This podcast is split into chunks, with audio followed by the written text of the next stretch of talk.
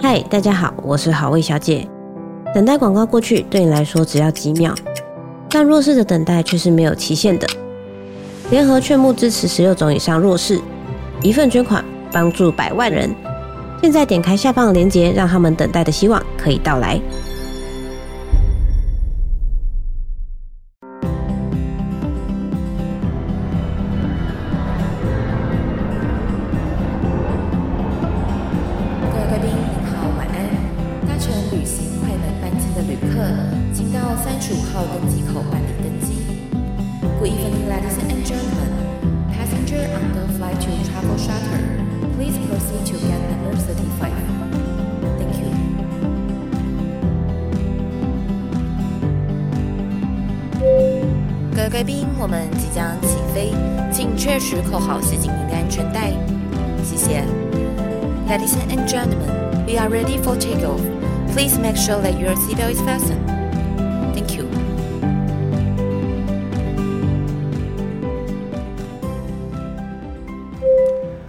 各位听众朋友，大家好，欢迎来到旅行快门，我是 Firas。今天我要邀请到我的好朋友上节目来跟我们聊聊他在摩洛哥发生的故事。今天我告诉你，我分享的这个是百年一遇的天灾。欢迎洪安。嗨，大家好，我是洪安。洪安他前阵子在呃摩洛哥那边，就是呃旅游的时候，发生了一件呢非常非常罕见的天灾。其实是两件。我该说你运气好吗？我后来觉得我是运气好。当然一开始的时候觉得天要亡我啊。嗯，对，你这次是遇到了就是摩洛哥百年一见的大地震嘛？对，你知道我那个时候是七号从台湾起飞，八号抵达，然后一抵达的时候，我大概是下午抵达，然后我就想说，当天晚上呢，我就是哪都不去，我就要在饭店里面睡觉，就是为了我想要直接把那个时差调整过来，所以我在睡觉睡觉到十二点左右的时候，我整个人被地震晃到醒过来，哎，这么晃啊！而且我是住在一个非常大的。建筑物里面，因为那个饭店是一个大型的建筑物，所以你知道不是小房子诶，是大的建筑物，还整个这么晃，把我晃到醒了。所以以我们台湾人常常抗震的，对我们这么见识过各种地震的这种，我就知道天啊，这个地震肯定不小。但是我不知道地震在哪里，它到底震央在哪里，然后多么的严重，到底几级，我都不知道。而且你知道当地其实是。没有消息的，因为是一个大半夜。对，而且他们不像我们台湾会有一个防震的系统哦，就可能会提前发警报干嘛的，就是手机会通知，对对？会哔哔哔啊。我跟你讲，摩洛哥真的没有。然后那个时候啊，我其实毕竟我们也是有练过的嘛，哈。然后所以我就直接想一想说，嗯，我虽然说不知道正央在哪，但是现在呢，查网路也一定什么都不知道。那所以干脆我就继续睡好了。我欣赏你耶，对不对？我就想说，那继续睡啊，因为我在很大建筑物里面，我我的判断是，那一栋这么大的一个建筑是不会倒塌的。你都不会怕余震哦？可是因为我在一个很大的建筑物里面，这个建筑物不会倒塌，就算有余震，它也不会倒塌。它是一个范围，就是地基很大，它不是一个细细长长的，不是像一零一那种细细长长的建筑，它是一个地基非常大的建筑物。然后相较来说，它的楼层数可能才十层楼，但是它的宽度很宽的那一种，所以它怎样都不太会倒。我我我这样认为啦。当下的判断啦，当下的。可是后来你你现在这样子问我的话，当然你说如果它的建筑偷工减料，会不会整个楼就就出现什么问题？但我不知道啦。可是我那个当下是觉得那个晃度，房间没有任何东西掉下来，对，所以我就觉得，哎，以这个状态来说，应该还好。虽然说我醒过来了，台湾人的经验丰富，所以我们会从这个房间的状况啊、摇摆的这个程度啊，判断安不安全啦。我那时候就就是觉得我我应该是安全这样，然后后来我就接到哈森的电话了。哈森就打电话跟我说：“哎、你不可以待在房间，你赶快出来，所有人都在外面。”我说：“在外面干嘛？”他就说：“地震，你知道吗？地震！”我的心里想：“地震我见得多了，就是我见过地震比你吃过盐还多。”所以我想说，地震我见过那么多，到底地震怎么了？我不能待在房间里吗？他说：“你现在出来，全摩洛哥的人都在外面，都在室外，你赶快出来。”那。我我承认，我当时真的是睡眼惺忪啊，因为我还在调时差，我整个人是完全不清醒。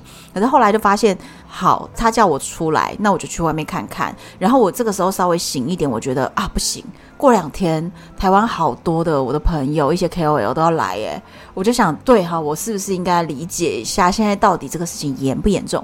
结果等我到街上的时候，我告诉你，街上跟西门町一样热闹啊，真的超多人的。然后包含很多，你看他是骑摩托车的人，他们都把车子停在路边，然后就坐在路边的花台上，盲目的等待。然后路边的很多的咖啡馆，如果还没关的，就继续开，然后超多人。然后如果是已经关的咖啡馆，那么位置全部被人家拿过来坐着。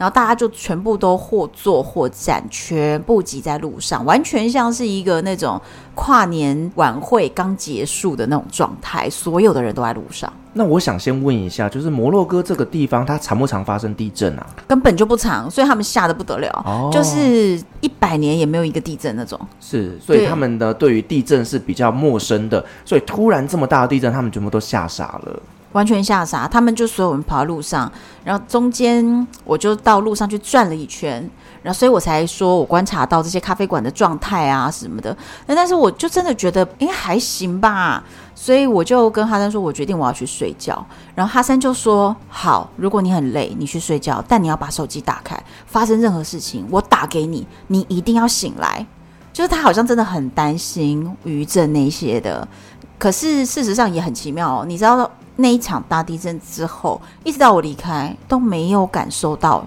余震了。我不知道那个地震测量仪上面有没有呈现出后面的余震，但是总之我是完全再也没有感受到了。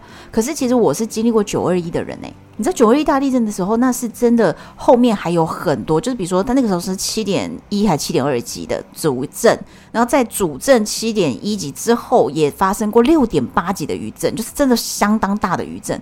可是我在摩洛哥并没有体验到这些东西，就是真的只有那一个震，震完就没有其他了。因为其实这一次的地震规模，它是六点八的规模，其实算蛮强的一个地震诶。对对对，而且它又造成了两千九百多人死亡，所以其实真的是伤亡惨重啊！啊、哦，我这个就要跟大家解释，其实那个时候啊，我呃人在卡萨布兰卡，那我当天晚上就是后来睡一睡醒过来以后，我跟一大早醒了，我就一直在想说。现在这个地震到底什么状况呢？我开始查网路，我开始查 Google，然后 Google 一开始的那个震央哈，非常的大范围，就是它基本也定义不了这个震央在哪里。然后摩洛哥的地震系统似乎是没有像台湾这么厉害，因为其实地震系统厉害的都是这种板块交界处的国家，比如说日本、台湾，我们都是很熟悉的。但是摩洛哥就是没有地震，所以他们的地震系统也不好，所以他们始终定位不了他们在哪里有地震。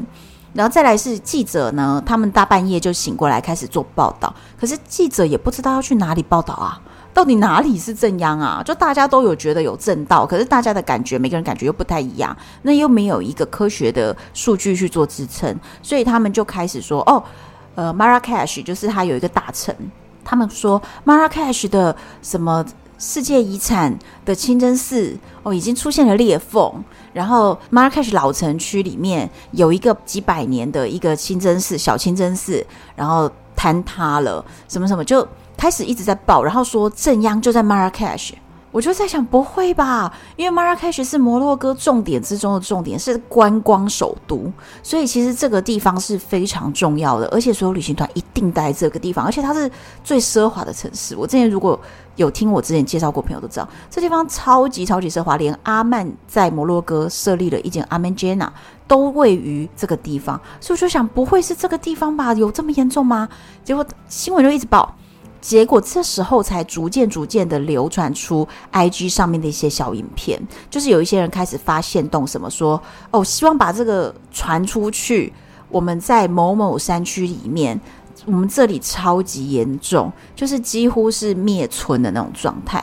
然后所有的房子倒塌，然后他们徒手挖人，然后但是他们所在的小镇，呃，就是车子的路也不好，所以呢，那边没有医院。所以根本就没有救灾系统，然后大家也没办法进去救他们。终于，记者理解到，哦，原来地震的震央不在 Marrakesh，是在山里面。然后那个山可能隔了就是几百公里啦，那两三百啊，所以其实是真的是蛮远的。然后观光的这个部分，你知道 Marrakesh 的老城区其实是大概有七百年的历史，嗯，所以这七百年的建筑物里面呢，大概倒了三个建筑。哦，也才三个，非常厉害。对，只倒了三个。表示他们那时候的建筑工法一流，可能泥土很抗震吧，本身有弹性之类的。对，反正就只倒了三个，但是那三个的建筑物也都在七百年，所以它整个塌下去就是整个瞬间原地变废墟这样子。那但是呢，整个老城区哦，你看几千条巷子哦，只倒了三个建筑物。那所以呢，各国记者进去以后，在 Marrakech 驻地的那些记者，他们就只拍这三个建筑物，然后一直在那三个建筑物前面，就是一个摊方，可能旁边就有十台摄影机，十个记者连线报道这样子，然后就一直对着那个点去拍。然后当时台湾就好多好多的朋友传消息关心我说。哎、你们马拉喀什很严重，你在摩洛哥，就他们仿佛觉得就是五千条巷子全部夷为平地这样子，他们的想象是这样，但其实不是的。你只要眼神稍微往旁边转个一点点，隔壁的那间咖啡店还在正常营业呢。对，就旁边全部都是 OK 的，就是就是这三个建筑物。问题是记者当然是要这样报嘛，不然他怎么有画面？我怎么觉得全世界的记者都是一样的？哎，那当然没错，对，所以大家就一直觉得很严重，可是根本就没有那么严重。我是说老城区不严重，然后观光区不严重，然后这个时候连台湾的那个外交部都联系我。那事实上，台湾跟摩洛哥并没有邦交，所以我们也没有设任何的办事处。那摩洛哥这边还是会有台湾人去观光啊。那外交部怎么关心呢？其实关心这边的人呢，就是唐宏安本人，没有了。南法南法办公室，外交部南法办公室，然后他们就在联系。那我跟你讲哦，摩洛哥的华人啊，不要说华人，说错了，摩洛哥的台湾人啊，非常的少。多少？我告诉你，两个加上我就有七个哦，七个。对对对，是比土耳其少？土耳其的土耳其怎么样也是几百个。哎，对嘛，几百个。所以摩洛哥真的只有七个，而且是加上了唐红安只有七个。然后其中这七个里面有三个是一家人，所以真的没有几个人哈。那所以我在。这个地方就是外交部联系到我了，因为他知道我我过去这样，然后我就跟他说，我可以随时跟你回报这个地方，包含影片、包含照片，就让你们放心。而且我也帮你回报说有多少团体在这个地方，因为其实真的很容易取得资讯啊。然后外交部就负责由我来回报，然后他就问我说：“那你们会去灾区吗？”我说：“我不会进到灾区山里面。”他说：“可是你们会去马拉喀什，马拉喀什就是灾区。”我说：“没有，马拉喀什不是灾区。”我我觉得他这完全不算灾区，可是这个新闻在一开始，因为你知道大家都是在新闻最热的时候，就一直报，一直报，一直报，所以他们当时的报道状况是大概每十五分钟就重复一次那个报道，可是那个报道其实并不准确，因为一开始先是。误传嘛，说正央在马拉喀什，后来知道在南部山区，然后后来才更精准定位到哪一个地方。所以其实当地人到大概两天以后，他们理解到这个地震并不是马拉喀什的地震，这个地震是另外一个地点，所以他们所有的用词上面也都修正了。嗯，但是外电报道就比较慢，所以台湾的朋友好担心我，然后一直传讯息，我在收几百封吧。对，就是一直在担心我说有没有发生事情这样。那可是我当时觉得天要亡我的另外一个点是啊，就是十号，我那八号的晚上发生大地震，可是十号。台湾有好几位 KOL 要来啊！你的媒体团，对他们要来，然后我就在想说，这到底怎么办呢、啊？呃，难道我要这媒体团就当做就是打水漂？对啊，因为人家就是正在经历这个救灾，然后又很需要帮助。可是媒体团来了，又说哦，这里很好玩哦，怎么看怎么让人讨厌，那怎么办？你这个跟我当时在出土耳其的团是一样的，因为他们二月六号不是发生大地震吗？嗯，结果我二月二十二号要出团，真的。所以其实当下我们自己也是觉得说，到底要不要出？可是呢，我后来告诉我自己，就是说土耳其现在的状况是需要更多人去经济支援他们的。最好的方式就是去观光。对，而且事实上，那个时候土耳其大地震是在土东，对，然后是一个其实大部分台湾十之八九观光团不会走到那里，哎，对，因为其实当时土耳其发生这个大地震的时候，所有人也都很关心嘛，那都会一直来问我说，土耳其现在安全吗？可不可以去啊？那我后来呢，就是用 Google 去拉了一下距离哈，我就跟他们说，震央距离观光区的距离大概就是台北到马尼拉的距离，这真的太远了，好吗？大家真的不用担心，就是类似马尼拉发生地震，然后那你台北到底能不能来？当然可以来，对。对，所以其实我那时候也是这样子，就是去解说，然后所以那些我的朋友们嘛，他们来了以后，KOL 这些人来了以后，他们就第一个其实很担心，说这到底怎么写啊？怎么写都不对，然后我就说，其实我觉得两个点啊，因为我也花了两天的时间在等他们的期间，读了超级超级多的新闻，读了非常多的报道，还有研究了非常多的，就是赈灾的进度，包含他们国家连国王都出来有赈灾的专户。那所以，我研究完之后，我觉得第一点是它完全不影响到 Marrakesh 的观光，这是第一件事情。第二件事情是，现在其实他们是山里面死了两千多人，都在那个山里面。那山里面是一个好小好小的地方，而且泥土石头堆出来的房子，所以那么不抗震。那么所以在这种状态下，都是全国，他们是以观光为主的国家，请观光之力的钱来全部去做救灾。那如果今天你觉得你不要去了，你去砍掉了你的团，那这些人就承受了疫情之后的第二波，也就是地震影响那个旅游收入、观光收入，他们就更没有钱救灾了。嗯，对，所以其实我我就跟媒体团朋友们说，你们自己去看马拉喀什这个地方，我就会直接带你们去看，我们就真的在这个城市里面走，看到什么写什么，我不会要求你们要去写一些什么美化、特别美化的事情。但是如果它没有媒体报的那么严重，那我也希望你们可以忠实的去呈现，然后包含我们拍了好多影片，拍了好多照片，让大家看，就是我们影片我们正在走路，我们正在逛街的所有的内容，就是其实前面两天一直说马拉喀什严重，那个。是误传，对，所以我们后来就做了这些平衡报道。那当时一开始也是很多台湾朋友就很紧张，说那这样子我下个月要去，我要不要退团什么的？后来也都决定说，哎，这个没有什么问题。所以我真的当下一开始我觉得刚好媒体团要来，然后又发生这件事情，是不是老天给我一个很大的考验？可是我后来觉得也还好，这些媒体团的朋友们在现场。因为他们在现场才传达出了第一手的消息，然后也因为我在现场，所以我可以直接告诉外交部，我现在给你的照片跟影片都是当下我拍到的东西。所以真的也因为我们在现场，所以可以让这件事情是有转圜的余地的。嗯，不要让别人觉得说哦，摩洛哥就绝对都不能去了，因为那样子对他们来说才是更大的伤害。对，因为其实那时候发生大地震的时候，其实我脑袋中第一个跳出来就是啊，红安人现在在那里。那确实，我们看到台湾的新闻媒体的时候，我们真的觉得好像很严重。对，然后看到他们拍出来的那个画面，以及那个死亡人数一直在往上叠的时候，我们真的会很紧张。那后来真的因为这一些的 KOL 朋友他们的一些影片啊、素材等等，让我们发现说好像真的不是这样子。因为这些 KOL 平常也都是我会去追踪的，嗯、所以呢，你知道大量的这些素材全部把我洗版了。那所以你就发现真的好像也还好。对对对，但是我们在那边也有捐款赈灾，因为其实真的。你知道这一次啊，摩洛哥很妙哎、欸，他们拒绝了世界上大部分国家的赈灾协助。为什么？他只开放四个国家进去赈灾。好像是因为那个地方的山路，还有他们其实是在一个很小的山里面，然后这个山里面那么小的一个镇，你这么多国家人进来，其实是也做不了事的。哦，有可能。对，所以他们其实评估了以后，只开放四个国家。所以台湾的赈灾队原本是说也要去，就后来也是被婉拒，就是谢谢大家有这份心，但是他们是拒绝的哦。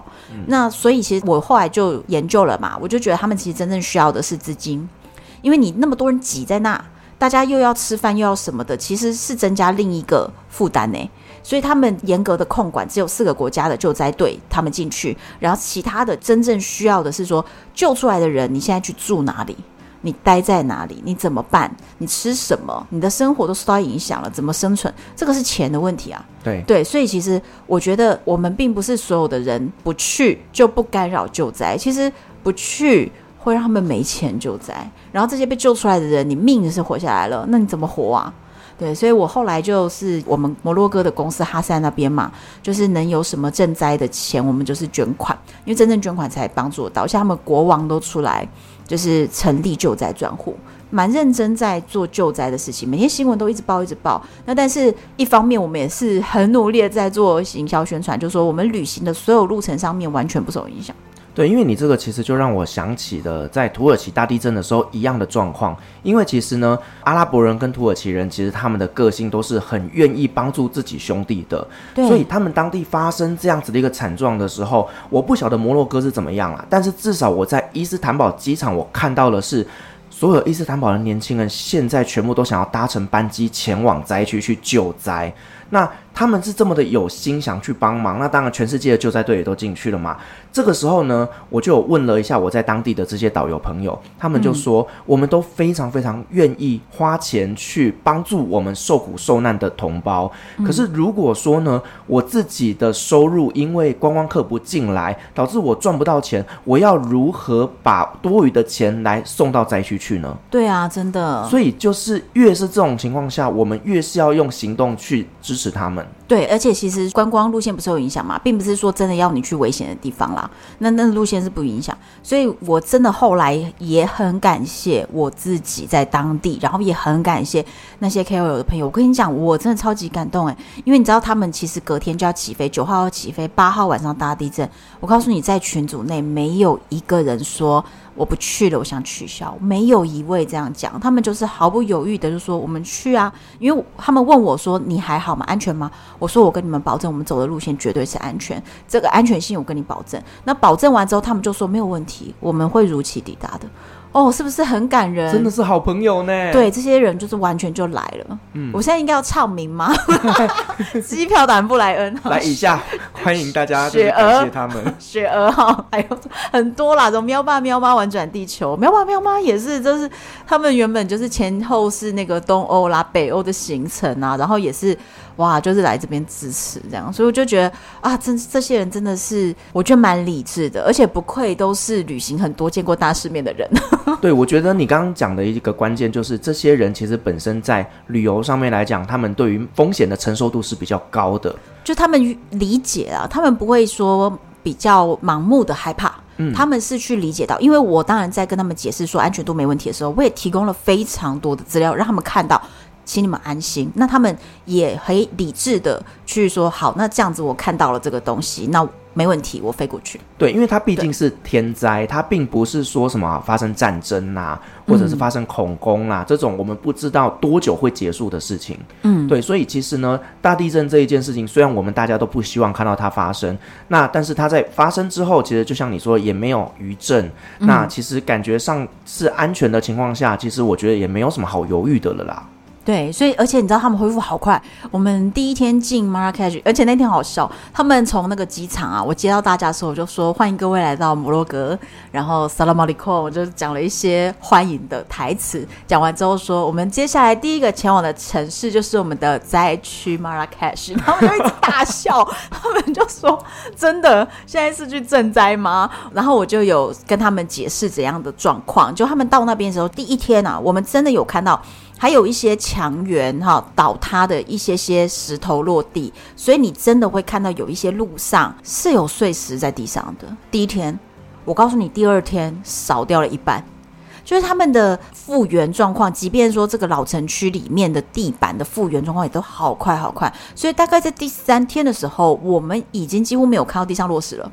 真的差好多诶，他们的速度是非常非常快的。那当然，这个山里面啦，山里面的那个灾区是救灾长达了一些时间，可能一个月吧。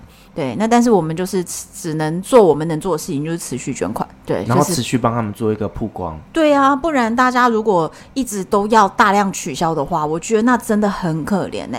所以其实连哈山他都说他有美国的客人要取消。可是我跟他说没事了，美国客人不相信。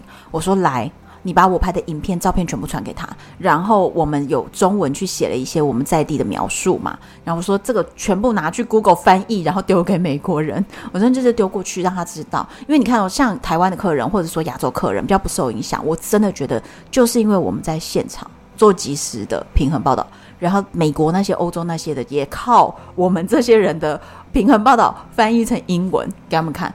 我觉得，呃，摩洛哥外交部要发证书给你。我是希望他们有这个理解，我是希望他们未来给我的签证可以超过十五天，好吗？你直接办居留证啊！你 真的是每一次都是十五天。你知道我如果要去待长一点，我是要十五天先飞出去，比如说飞到欧洲，然后我再飞回来，然后再开启下一个十五天。就所以大家很多人问我说，你为什么在这罗哥待那么久？我并没有待的比大家久，我就是要飞出来再飞进去，飞出来再飞进去。好了，你嫁过去啦。我不要。我不要。好了，那当然我们知道，就是说呢，你在旅行过程当中哦，遇到这种天灾都是在所难免的。嗯，那甚至像我们以前在一些啊，不管跟团旅行啊，或者是自助旅行，也都会遇到，例如说哎，火山爆发，好，例如说暴风雪等等的，都是不可预期的。我跟你讲，我这是在摩洛哥，我告诉你，我们这次这个团非常的 lucky。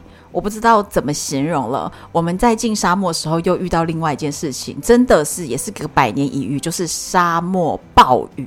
沙漠下大雨啊！而且不是普通的雨，是暴雨。你知道那个雨暴到什么程度吗？我告诉你，我提供照片给你的听众看。这个暴雨是暴到有一条路啊。我们往前开啊，就看到这个路中间横越了一个宽达一百公尺的河流，这么夸张？真的直接就这样横越过去，然后我们的车就只好停在这个水边边。然后我看着对面也有一排车停在水边边，我们就隔着一百公尺的这个地图上没有的河流，就是因为这场雨突然出现的河流。然后大家呢就隔着河流相望，然后到底想说这个这个水到底是要什么时候才会退？就是出现了许多地图上完全没有出现的河流。你知道吗？其实啊，沙漠地方也会淹水。因为我之前在沙地工作的时候啊，大家就说啊，就是沙漠嘛。我跟你讲，因为就是沙漠啊，所以他们都没有做排水设施。对。我跟你讲，我就是想讲这个。我告诉你，摩洛哥的沙漠地区真的是完全没有排水设施的，所以那个一下雨啊，如果它没有办法自动往下渗，或者是他说它地下水有岩层挡住的话，那水真的就是在地上不会排掉的。然后真的出现地上没有的河流。后来你知道那一天呢、我们原本应该。傍晚大概六点就会抵达营区，结果搞到后面我们快要到十二点才抵达营区，是因为我们绕了很大的一圈。然后哈山直接跟我们的司机说：“他说如果你不绕这一条长路的话，你在这里等，你等到半夜你都过不来，因为那个水啊消退得很慢。所以中间我们就经历了很多这样的状态。然后到了十二点到了营区以后呢，我告诉你，因为哈山还请了一个吉拉瓦的。”音乐就是黑人音乐的乐团，在营区要欢迎我们前往。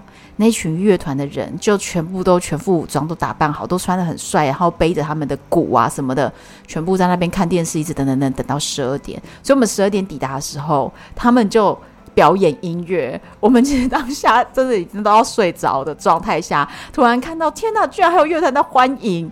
就是我觉得不只是我们路上坐车辛苦，他们等我们也等得很辛苦。是哇，听起来真的觉得好为难哦。对，可是他就他等我们，然后后来就是其实就有其中的团员就说。真的还是有觉得很感动哎、欸，嗯、就会觉得说今天就草草结束算了。没想到呢，欢迎我们的人他还是依旧在那边等着我们，还是有用心啊，注意这些细节，很感动哎、欸，对不对？然后告诉你最妙是因为那个雨就是下到来，然后当天整晚呐、啊，沙漠一直在劈雷。我告诉你，那个劈雷的那个雷是一直轰隆隆轰隆隆的，它会有那种闪电一直出现在空中。就是你真的觉得沙漠里所有的负心汉，或者是有劈腿的，或者是有小三的，或者是吃饭没吃干净的，全部都被劈死了。真的，整个晚上 真的通宵的大劈雷，真的是全沙漠，我真没有遇过这个状况。他们说这个状况真的是非常多年都不会遇到一次，哇，就就给我们遇上了。等一下，等一下，你记不记得炎亚纶说地震跟下雨有关？有。炎亚纶说连在一起了，有道理哦。他真的是预言家哎，很厉害。真的，你觉得这个地震跟这个雨，我觉得脱不了关系啊，都百年一遇的。然后都被你们遇到了。对，然后后来隔天我们因为当天就没有办法骑骆驼进营区，对不对？然后隔天我们在沙漠一日游完毕以后，当然还是希望可以让大家骑骆驼进到沙漠营区去体会那样的一个感觉。结果隔天安排的时候啊，骆驼要先涉水，然后那些骆驼超怕水的，因为他们很少看到，这辈子没看过水，真的，他们就觉得，嗯，为什么要踩过水啊？所以我们骑在骆驼上看到骆驼涉水，然后我们还拍了很多照片，因为这真的太经典了。嗯，你真的是多少年看不到一次骆驼要涉水？骆驼他们这辈子只会在沙漠里面过而已，怎么会有水这样？对，然后就是有那种小小河流，就是没有到像原本那么夸张的大河，但是就是还是有小小的河流还没干掉，你就一直在。涉水就超好笑，可是也有一个好处，因为平常在沙漠里面玩的时候会比较容易有风沙，嗯、所以常常你会比如说沙子进眼睛，或沙子跑到你的镜头里等等。哦、可是因为前一天那个大暴雨，所有的沙呀、啊、都不太会飞，空气变得很干净。没错，所以拍出来照片也相当美。我们就是要这样正向思考，对，我们超级正面的。所以你看，我遇到百年强震跟沙漠暴雨，哎，然后又整夜打雷。我跟你说，跟你去的这些人啊，就是天选之人，他们这辈子绝对不会忘记这一次的旅行。我觉得真的，真的。我告诉你，这虽然说我们这集是要讲天灾，但是我们居然在同一趟旅程之中，还遇到我们那一辆 bus，居然一天爆胎两次，先爆左边，再爆右边。台湾，我们带我去拜拜好不好？我也是这样觉得。不是，我觉得我必须要求我们全团去拜拜，因为我自己去摩洛哥都没有遇到这么多就是荒唐的事情。所以到底这一团里面的谁呢？很难说，因为我们抓鬼了，抓鬼了。这一团里面有十二个人，这个名单大家是不是很想知道？到底是谁带赛？我不知道，说不定是有 A 跟 B 跟 C，他们比如说三个雨神凑在一起变大雷神。对之类的，还会叠加这样子，我不知道，反正超好笑的。我们到最后就是所有的人都是处变不惊，嗯，就是哦爆胎了，OK，然后大家就在旁边的树下乘凉啊，然后拍照啊、写文啊、打卡呀。哇，我觉得这一团的团员真的也都是蛮天使。哎，他们超级天使，我告诉你，绝对是天使。这群人全部都是天使，真的，嗯、就是他们遇到这些事情，因为。呃，完全没有任何的抱怨，因为他们也知道说这就是无奈啊，就是你怎么能说哦，这个地震、暴雨，你你叫领队负什么责，旅行社负什么责，没办法的嘛，所以他们就在说哦，可以理解，可以理解，他们真的没有什么抱怨呢，我就觉得天哪，这些人真的。哇，天使团员！因为有时候遇到这种事情，并不是我们愿意的。那其实取决于你当下的心态。如果你是一种啊怨天尤人，然后各种批评抱怨，你也是玩的不开心啊。那你倒不如好好的享受一下啊，因为这个行程 delay，我们导致多了一些什么样的时间来做什么样的事情。对，所以其实这是天使团员，我就有一次非常非常的感谢他们，因为他们就是很可爱，然后二话不说就来了，然后来了以后，后来我们又遇到一些接二连三，然后他们也都是 OK 啊，好啊，接受啊，没问题啦，可以理解啦，体谅，没问题，就这样。好了，希望接下来所有的摩洛哥团都是顺顺利利的，一定必须要这样子啊！我跟你讲，我自己在摩洛哥遇过沙尘暴，你有待在沙漠，你应该有遇过沙尘暴，很长啊。我跟你讲，那沙尘暴啊，我遇过好几次，真的是，比如说十分钟之内，你觉得风有点大，然后你就会发现旁边的人开始在关窗户。比如说我在餐厅里面就看到他关窗户，然后如果是在营区的话，你就会发现那个营区的工作人员全部冲出去开始收地毯，开始收抱枕。你就是那些能收的东西，他们全部都开始一直收，然后我就眼睁睁看着，就在这十分钟，他们还在收东西。渐渐的，我前方五公尺的人我都看不见他了。突然就变这样了。我自己曾经在沙乌地遇过几次比较大的沙尘暴，嗯、然后我记得非常清楚，是那一个沙尘暴严重到我手伸出去啊，你看不见自己，看不到我自己的手。哦，那个最大的时候是这样，没有错，非常的可怕。然后因为我当时是在工地里面上班嘛，所以呢，我的同事是直接防毒面具哦，你知道那旁边有两只大大圆圆的那个真的防毒的，就直接戴起来了。然后眼镜什么全部都那种面罩都戴紧紧的。你知道为什么吗？因为其实沙尘暴的沙非常非常的细。没错，那个细是细到比奶粉还细，那种非常绵细的沙。所以我我自己曾经第一次遇见沙尘暴的时候，我把我身上的丝巾围成两层，整个捂住我自己的脸，就是完全不露出五官，全部把脸围住哦。我的嘴巴里都还是一直吃到沙。就是它是防不住的，它是真的非常的细。然后再来是我当天要洗澡的时候，发现我的内衣内裤里面全是沙，就是你的衣服都挡不住那个沙，衣服的纤维是过滤不了那个沙的，非常的细。我们之前在沙乌地工作的时候，因为我们都会帮员工租宿舍嘛，那同事去上班的时候，什么门窗一定是锁得紧紧的哦。每次只要到了沙尘暴，回家我就崩溃，因为每一间房间里面全部都是灰尘，而且是满满的一层哦，很像火山灰那么厚，对，对，就是火山灰。那我们就要开始叫这些清洁工去帮他们整理什么的，你就会觉得所有的窗都是气密窗，然后都已经关得紧紧的。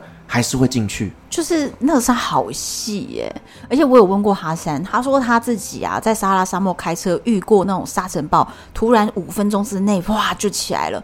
他唯一能做就是把车子停在那里，然后静静的在车中等待这个沙尘暴过去。然后你要等多久不知道。他曾经在这样子在沙漠里直接车上睡了一夜，睡到隔天风沙变小了，你稍微看得见了，你才有办法开车。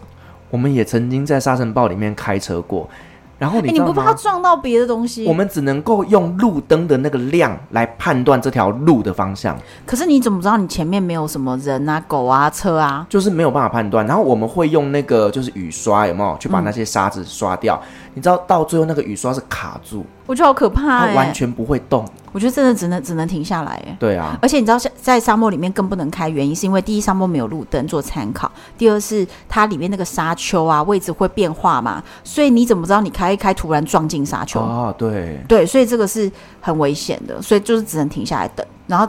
看它吹多久，有的时候沙尘暴很快，就是比如说一个下午就没了；有的时候是两三天，对，真的会这样子。所以这个遇到沙尘暴也是很无言。然后我我好遇过好多客人去摩洛哥奢华营区就遇上沙尘暴啊，没有办法拍照，可是他可以拍到沙尘暴的照片，也是蛮难得的体验。没错，应该也是别人没有体验到的。对，只能这么想，正向思考喽。没错。然后再来，我还遇过摩洛哥大雪封山哦。摩洛哥会下雪啊？摩洛哥会。我跟你讲，摩洛哥它虽然在北非，但是大家要知道，请你把你的地图拿出来看，北非非常的大，非洲的北部的纬度是日本哎、欸。哦，对，然后非洲的南部。又是南美洲那个就南半球啊，所以非洲其实是横跨南北半球的一个很大的大陆，所以在摩洛哥刚好它是临一个地中海，所以你要想，呃，摩洛哥的这个纬度呢，它跟西班牙只差一点点，对，就是隔那个海峡而已，对，而且那个是坐船两小时就过的一个海峡，所以是非常的近，所以你知道摩洛哥的北部的气候就是西班牙，嗯，就是西班牙的气候，所以我们位置也在那个地方，那所以它。山的话呢，冬天高山会下雪，然后我遇过那种大风雪，直接封路，然后当路被封了以后，也是哦，这个客人都要绕路的。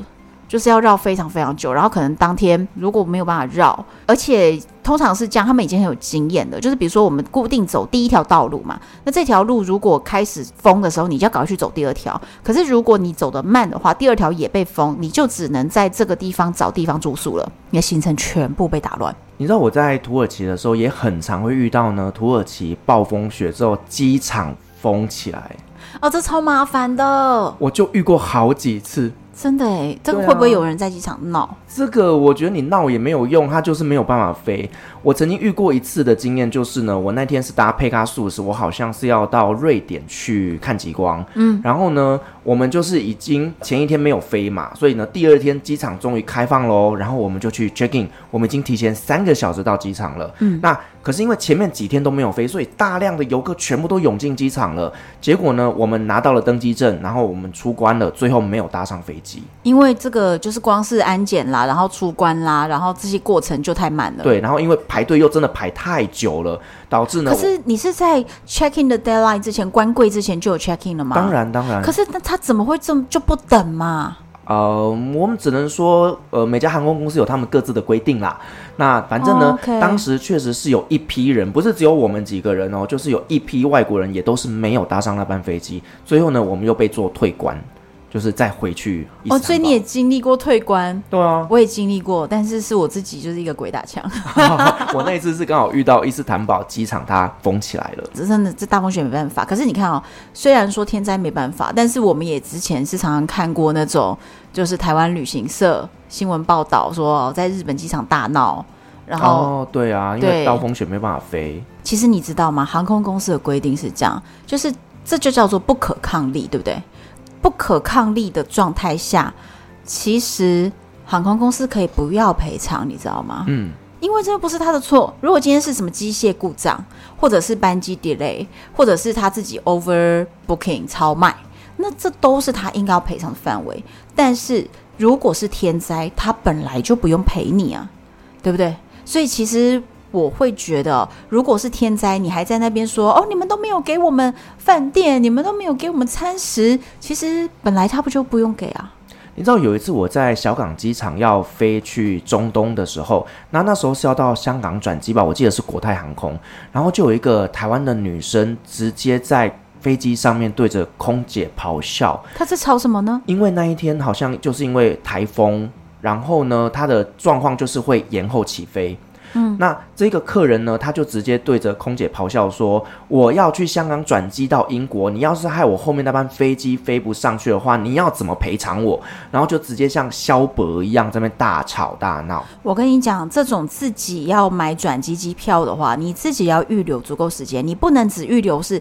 如果顺利的落地，顺利的起飞，然后我就两三小时转机 check in 刚刚好。你不能自己这样安排，你至少要留到十二小时欸。对啊。那当然我，我我是觉得说，如果你今天哦购买的机票是整个连在一起的哦，那一本票一本票，那这样子的话呢，后段的话，如果是同一家航空公司，他会去帮你调整。对对，但如果说你今天就是开两本，那你真的要自己想办法了，而且自己要负担这个转机的风险，你转不转得过是你自己要去评估的，因为。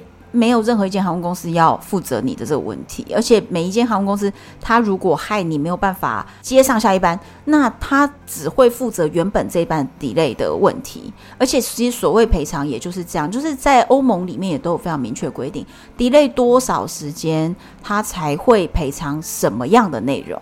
就是比如说赔偿一个餐，然后 delay 多少时间，赔偿一晚住宿，这些东西都讲。所以。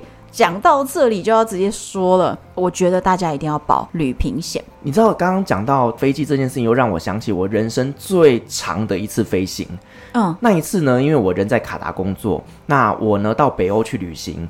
那个时候呢，我是跟着几个朋友呢要到芬兰旅行。我们搭乘汉莎航空是要到德国转机飞芬兰。嗯，然后呢，我有另外一段机票是两本票，是从多哈飞到香港到到台湾。嗯，等于是我是飞完芬兰之后回到多哈，再转第二张票回台湾。嗯，那那一次呢，我们就是在芬兰玩得很开心啊。结束之后呢，我们到了机场才发现说呢，我们的汉莎航空呢被取消了。可是他没有通知我，没寄信也没打电话，反正 anyway 我不知道。嗯，最后呢，我人就在机场那边，等于他们会帮我处理啊，毕竟是他们取消的航班嘛，他们就帮我换成了芬兰航空飞杜拜，再从杜拜飞巴林，再从巴林飞多哈，再从多哈到香港，再到台湾。哎，你是中东各国一日游是不是啊？真的，你知道那一次啊，空姐呢，她看着我的登机证之后说：“哦，You fly more than twenty four hours。”我就说：“Yes, I know。” 然后你知道我就翻了一个白眼，因为就我知道不是航空公司的错，但是就是这一件事情让我后面呢要转机回台湾这一段后段差点跟不上。而且非常辛苦，对，非常非常的累。可是其实就是我讲说，一定要买那个旅平险里面附加的旅游不便险啊，因为现在旅游不便险好像是不能单买，所以你一定要买它的旅平险，它就会附加。可是我告诉你，我人生中目前受益很大很大的就是旅游不便险，因为我在国外发生过很多很多事情，包含就是比如说个天灾啦，比如说 delay 班机，比如说掉了行李、行李被偷等等的事情，这些东西全部都可以。就是出险就得到赔偿，然后或者是班机 overbooking，然后让你必须要 delay 多久才能搭下一班，这些全部只要有那个航空公司开的证明，都是可以补偿的。所以你虽然被天灾耽误了，航空公司不需要赔你，但是你自己有保险就保障了你自己。所以我觉得那些在机场大吵大闹的人，都是因为你自己没有去保险。如果你去保险的话，你不需要去吵闹，你只要跟航空公司说，请给我一张延误证明。像我这次去，我我四月的时候跟少年一起在巴林转机，直接 delay 了九个小时。你知道当下真的有人要打起来嘞！你知道那些阿拉伯人真的个性悍的嘞，哎，真的，他们真的要打起来。然后到最后，整个机场保安来了十个人围在那边，然后我就问他们说：“你们为什么要在这边？”他说：“有人可能会打架，我们要看。”然后我告诉你，真正在那边开骂的都是阿拉伯女子。我说你的阿拉伯女子不是简单的，超厉害，那些男人都没开骂，然后都是那些女子疯狂的骂人，好可怕、哦！我第一次看到、欸，哎，所以我就觉得哇，居然要在那个巴林这么明亮、这么漂亮的一个机场里面，要直接上演全武行了吗？马上开直播，真的我！可是因为我有保险嘛，所以对我来说就是去拿餐券，而且巴林物价超高，他们有给餐券，一餐大概。比如说送你一个 Burger King 的套餐，就台币六百了。哦，那很好啊。对对，所以你基本上吃饭不花钱，那只是说你要等待，然后再来是他们就提供给我那个延误证明。那延误证明我回来几千块的赔偿就下来了嘛。所以我就觉得有延误证明我都 OK 啊，我不会去去吵这个事情，因为其实天灾不是谁的错。对。然后我自己还遇过玻利维亚暴风雪。玻利维亚也有暴风雪啊？有，它那个地方是高海拔，就是会得高山症的那种地方，oh, okay. 因为它可能它的那个海拔的高度大概快要到五千，嗯，而且它那边有一个全世界最高的机场，就海拔最高的机场，好像是五千多吧。然后我就在那个地方直接，我们参加了一个天空之境四日团，四天三日团。那个是去那边一定要走的。对，然后一开始就玩天空之境，然后后来要往南部走，去看很多的地形，很多的湖泊，很多的山，非常的漂亮。我非常非常遗憾，我那个时候的手边带的相机啊，镜头不够厉害，不然可以拍到非常多绝美的大片，一定可以的。那但是呢，我们在走到第二天的时候就开始大风雪，那个风雪到我们车子开在雪里面啊，完全完全看不见前面，所以我们就停下来了。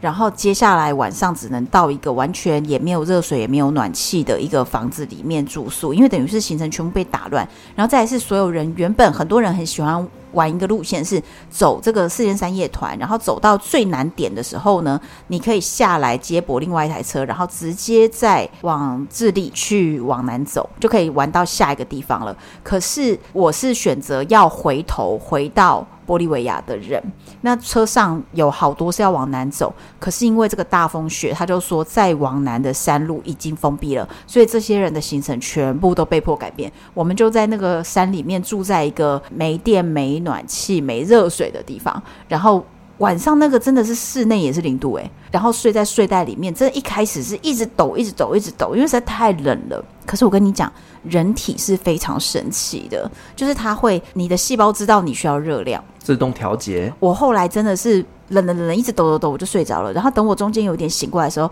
我发现我的每一个毛细孔都在喷出蒸汽，就是是你自己发热，把那个睡袋里面。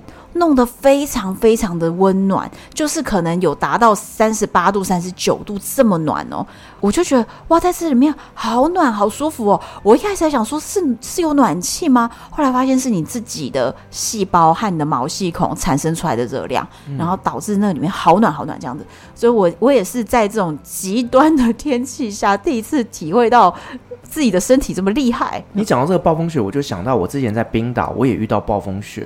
冰岛你是自驾吗？我们那个时候是算定点自驾，例如说呢，雷克雅维克，我们就租一台车，然后就是市区走走，或者是说呢，我们搭乘飞机到北边的阿库瑞利之后呢，我们在阿库瑞利租车，然后那个地方自驾。嗯，那我们那个时候要从阿库瑞利回来到雷克雅维克的时候呢，就遇到暴风雪，你知道飞机没办法降落。啊，真的！而且他们的飞机都是那种小飞机，你知道吗？然后那个风一吹，开始晃，你知道？我这辈子第一次坐飞机，我坐到觉得我可能要写遗书。你那个时候写是不是有点晚？你那个时候请先把头放在膝盖上，先做好一个安全姿势。对，真的以后以后遗书先写，好不好？对，那一次真的是我这辈子第一次遇到坐飞机是这么恐怖的降落。那后来呢，我们就参加当地的 tour，是要去走那个南环嘛。嗯，那后来我们车子开着开着，突然间，嘣一声，然后我们就被吓到，发生什么事情呢？嗯，我们就看到啊，就是那个引擎盖啊，整个这样翻起来，然后把司机前面那一片玻璃整个打碎，挡风玻璃被打碎，对，超级危险。就是它那个引擎盖好像是用那个什么铁扣环还是什么的，那个整个扣环整根断掉，反正被吹翻了。对。然后我们就只能停到路边，之后等待旅行社去重新换车，然后在冰天雪地里面大概停留了两到三个小时。我跟你说，冰岛的风不是开玩笑的，很可怕。有在冰岛租过车的朋友都知道啊。如果你即将要去的话，这段要认真听。就是在冰岛租车啊，你就算保全险，就是呢，他还是会附一个但书，就是风导致车门的损坏不赔。好，全险也不赔，因为这件事情绝对绝对的发生，就是太多人，就是你开门的时候一不小心，那个强风就啪，然后很多车门就断了，对，车门可能就直接就被吹断，或者是车门被吹坏，或者是你可能是要关门的时候，那个车门吹下来，但如果你的手放在门边，整个有人手指被夹到都快要断了都有，这真的是非常可怕。所以在冰岛，所有开车门的 moment，你都要非常的小心。冬天干脆不要自驾了啦。风大的时候真的要小心，非常小心。我们可能都要戴钢手套，你知道吗？保护你的手指。因为我刚刚说，我们不是换了一台新的巴士吗？嗯、我们继续往前开，开着开着呢，我们就看到呢有一条河，河里面呢躺着一台吉普车。我的天啊，超恐怖，你知道吗？所以我真的觉得有人生还吗？我们不晓得，但是呢，当时的那个导游他有打电话去给当地的医院，可能是确认一下，就是这里的人是不是有人来救之类的。反正他有赶快就一一九打一打这样子。嗯。对，就是那个导游当下有做这一个动作，我没有看到。所以其实我真的觉得冰岛的气候哦，其实在冬天是非常非常变化多端的。所以去冰岛，我们就知道两件事情。第一件事情，你要在天气好的时候去；然后第二件事情就是，如果没有足够的技术跟雪地开车经验，你不要随便自驾。第三件事情，请大家保险。对，保险都要保好啊。对，冰岛很美，但是就是这种潜在风险是比较高一点。哦，天哪！对啊。那我们刚刚讲的这个都是属于比较天灾的部分嘛？那其实大家知道最近也发生了这个以巴冲突嘛？嗯，那其实以巴冲突也造成了呃很多人对于中东更加的恐惧害怕，甚至呢也开始有旅行社接到一些什么退团呐，然后取消啦等等的。我跟你说，以巴冲突这件事情，就是因为它是以色列巴勒斯坦就是那个地方，所以我觉得如果是你本来要去以色列的人。要取消行程，这可理解，可理解。可是你知道吗？我也遇到客人问我说，摩洛哥会不会开战？然后就问我说，如果开战的话，退款怎么退？你们退款规则是什么？你知道我当下真的有点愣住，我在想说，你有查过地理吗？就是到底摩洛哥跟以巴差多远啊？真的是很远呢。好，但我还是耐着性子回答他。其实这也不能怪客人，我觉得是我们的教育。让我们对穆斯林、对阿拉伯、对中东都非常非常不了解，所以他们觉得阿拉伯人都是一起的，所以只要中东发生什么事，他们就会觉得摩洛哥是不是也不行这样子，让他们他们觉得是连在一起的。我觉得大家可能会对于那个地方就是一个国家的概念。哦，就是呢，哪个地方发生的，表示全部的都会发生。就是他们就是觉得它连在一起，他们可能觉得中间有一个任意门。对，因为我们确实也有听过一些旅行社的朋友跟我们分享说呢，一些埃及团在询问取消这件事情。那我能理解，因为呢，埃及跟以色列中间就是有一个西奈半岛的问题嘛。那后来呢，也发生过。几次冲突，那这一次的状况确实，大家可能会对于埃及有一点点 concern，而且呃，它就是它的国界啊，对，就是加萨走廊的西边就是埃及啊，嗯，所以呢，呃，有些旅行社他们接到这样子的一个讯息，我反而比较能理解，但是也有人问我说，那土耳其会不会也发生这种事情？土耳其跟以巴真的也是好远呢，就真的有一点点远了。对，比较远了。我觉得如果是邻国，你觉得会有点担心。那我觉得，比如说日本，如果发生什么事，你觉得台湾可以来吗？比如说日本之前三一大地震，那你觉得可以来台湾吗？我觉得这个真的差的有点远呢。不就是邻国吗？对啊，对。其实你知道，台湾跟日本已经算非常近了。那些中东、欧洲、非洲的国家都很大、很大、很大，所以其实真的，它别说邻国了，你就算在同一个国内，土耳其东部跟土耳其西部也是差距非常非常的遥远。嗯、对，所以土耳其东部发生的地震，土耳其西部的团基本是完全没影响的。对啊，对，所以更别说你说以色列巴勒斯坦的问题会不会影响到土耳其团？我觉得不会啊，我也觉得不会。但是就像你说的，大部分的台湾人可能对这一块土地是比较陌生的，所以他们会紧张。在所难免，对他们就会觉得好像都是那种穆斯林的国家。对，那你自己本身在国外有没有遇过这种情势比较紧张的时候呢？我有遇过，我告诉你，我遇过。我在那个我自己一个人独自背包客旅行走欧亚非的时候，我进到埃及的时候，刚好就遇到，我一进埃及哦，当天就遇到西奈半岛有要飞回圣彼得堡的一架班机，哦，它直接在空中爆炸。哇，就是恐攻，对恐攻。然后那个时候是当下，马上整个西奈半岛的保险全部都不受理。就是其实保险都会有一条但书啦，你的旅平险啊、不便险啊都有个但书，就是说如果你自己去红色警戒的地方，或者是你自己去战争前线、战争区域，那你发生任何事情，不能叫我们赔的。哦，这当然。对，所以。我就决定保命为先，所以其实原本西奈半岛是一个潜水圣地，我非常想要去潜水。结果呢，遇到这件事情，我整个西奈半岛就没有过去了。然后同时呢，在我去的前面大概一个月吧，在尼罗河流域的西边有一个叫做白色沙漠。结果这个白色沙漠有一台 mini bus，上面的客人遇到了当年就是 ISIS，然后全车就团灭了。等一下，这个不是 ISIS。这个是一车的客人，他们就进到当地的时候呢，那他们当地的警察就要求，你是说埃及的警察？埃及的警察，因为他们走的路线已经偏离观光区的路线了，嗯，所以呢，他们当地的警察就要求他们停下来。可是呢，这群观光客他们就继续走他们行程，因此呢，他们当地的警察判定他们可能是恐怖分子，因此把他们全部扫射。所以警察把观光客团灭，我听到的是这样子。我那个时候人就是在埃及嘛，然后他们就没有跟我讲非常清楚，所以他们就一直说就是跟恐怖分子相关。应该是因为当时的埃及情势比较紧张，因为你知道就是在那个茉莉花革命之后啊，他们不是有发生一些军政府的一些。变化嘛，嗯，其实那段时间呢，埃及是比较紧张的，然后刚好又发生这种啊，你去非观光客路线，然后呢，军人要求你回来或干嘛的，你又不听指令的情况下，他们就把他判定是恐怖分子。他们怎么不乖一点呢？啊？如果是这个剧情的话，其实呃，军人要临检，你就乖乖给他临检啊，因为你知道埃及的军人呢，啊，是还有警察。他们的地位是非常高的哦，而且你绝对不能对他们拍任何一张照片。你只要拍了一张照片，我告诉你，整台游览车的人，你们大家都不要走了，大家直接被关进警局哦，八个小时都有可能。就是全部就要把你搜清楚，你到底为什么要拍照？你为什么要拍军人？你为什么要拍警察？所以绝对绝对连手机都不可以拿起来，不要让他们误会。对，是非常重要的一个旅游事项啊。对，其实我那个时候，反正就是他们就说白沙漠这个地方出现了这个问题，那我就觉得 OK，好，出现这事情，白沙漠保险肯定也不承保，所以我就乖乖的待在整个尼罗河流域。所以在埃及那一次的旅行，我只在尼尼罗河流域。嗯，所以其实遇到这种情况下，保命还是最重要的。真的，我们是去玩，又不是去玩命。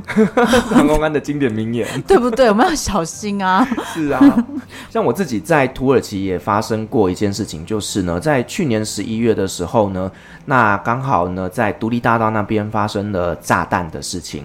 炸弹客，嗯，对。然后呢，我刚好是那一天要回台湾嘛，那。我的习惯是，如果我自己一个人旅行，我一定会提前大概四个小时就到机场，因为可能会在机场遇到一些什么状况。嗯，果然在那天我就遇到我被机场拒绝登机，然后停留三十六个小时的惨剧。天哪！Anyway，反正那一天呢，我抵达机场之后呢，就手机开始不断的讯息就传进来了。嗯，就是我的一些土席朋友们，他们都很关心我说，你现在人在哪里？嗯，我说我在机场啊，怎么了？他说呢，呃，独立大道上面呢发生炸弹爆炸事件。嗯，那。你现在安全，我们就放心了。后来呢，我就去读了一些报道，我就发现那颗炸弹的位置呢，距离我住的饭店非常非常的近。天哪，还好你提前去机场。对，如果我是照正常的两个小时到机场的时候，可能炸弹的当下，你就可能在那个饭店呢。对，你就可能在很近距离耶。是，而且在很近距离，就算你没有真的受到炸弹本身波及，那周边已经道路封锁各种，那你之后就赶不上飞机了。是啊。而且就是呃，后来就有朋友刚好也是那一天抵达机场，嗯，然后他就是接下来一个月要去土耳其旅行嘛。他说他从机场进到市区的车程就花了将近两到三个小时，哦，因为全部都封锁了。哎，真的是，我觉得这种治安不稳定的状态真的是对旅行有很大的危险啦，然后再是很大的影响。那当然，大家也都会问我说，土耳其危不危险？我也只能跟他说，我们尽可能的把风险调到最低。例如说，我所有的住宿我就不会安排在独立大道上。是是是，对。那我们也只能说呢，呃，中东确实相较于我们安详的台湾比起来，嗯、那边确实是比较动荡一些。但是你要说它危险吗？我并不这么认为，因为呢，并不是中东太危险，而是台湾太安全。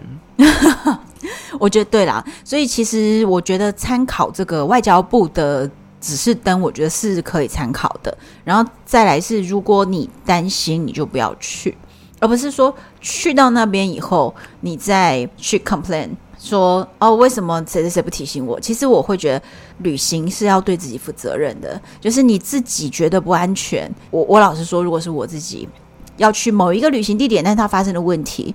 我会宁愿自己付取消费，我都去取消，而不是哦，你们说没有办法全额退费，那我就去，然后去了以后又各种抱怨，因为我觉得旅行社当然只有他自己的一个既定的做法嘛，就是按照政府给出来的灯号做退款的标准，不然每个人都有自己一套标准，那他该怎么做才好？所以他当然是照一个政府规范标准，但如果你自己觉得你担心，那你就付钱取消嘛。对不对？就是我觉得真的是只能这样子。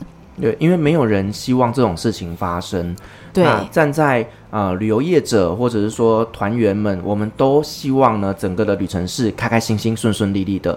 可是，一旦发生了这种状况的时候呢，不管是天灾或人祸，我们就是想办法解决。嗯，保险啊，保险最重要了。这些东西靠保险都可以解决的。好了，我觉得今天呢，跟洪安聊了很多呢，关于在旅行当中遇到的天灾人祸。当然呢，我们都不希望这种事情发生呢。那但是呢，如果你的旅程当中发生了这种小小意外，真的会让你一辈子特别难忘啦。没错。好了，谢谢洪安的分享，同时也感谢所有听众今天的陪伴。如果您喜欢我们的节目的话呢，别忘记给我们五星好评加分享哦。另外呢，我们在 LINE 开有旅行快门讨论室的社群，如果想要及时跟我们聊天互动的话呢，都欢迎加入社群哦。相关的链接我放在下面的资讯栏。旅行快门，我们下集再见，拜拜，拜拜。各位贵宾，我们的班机已经。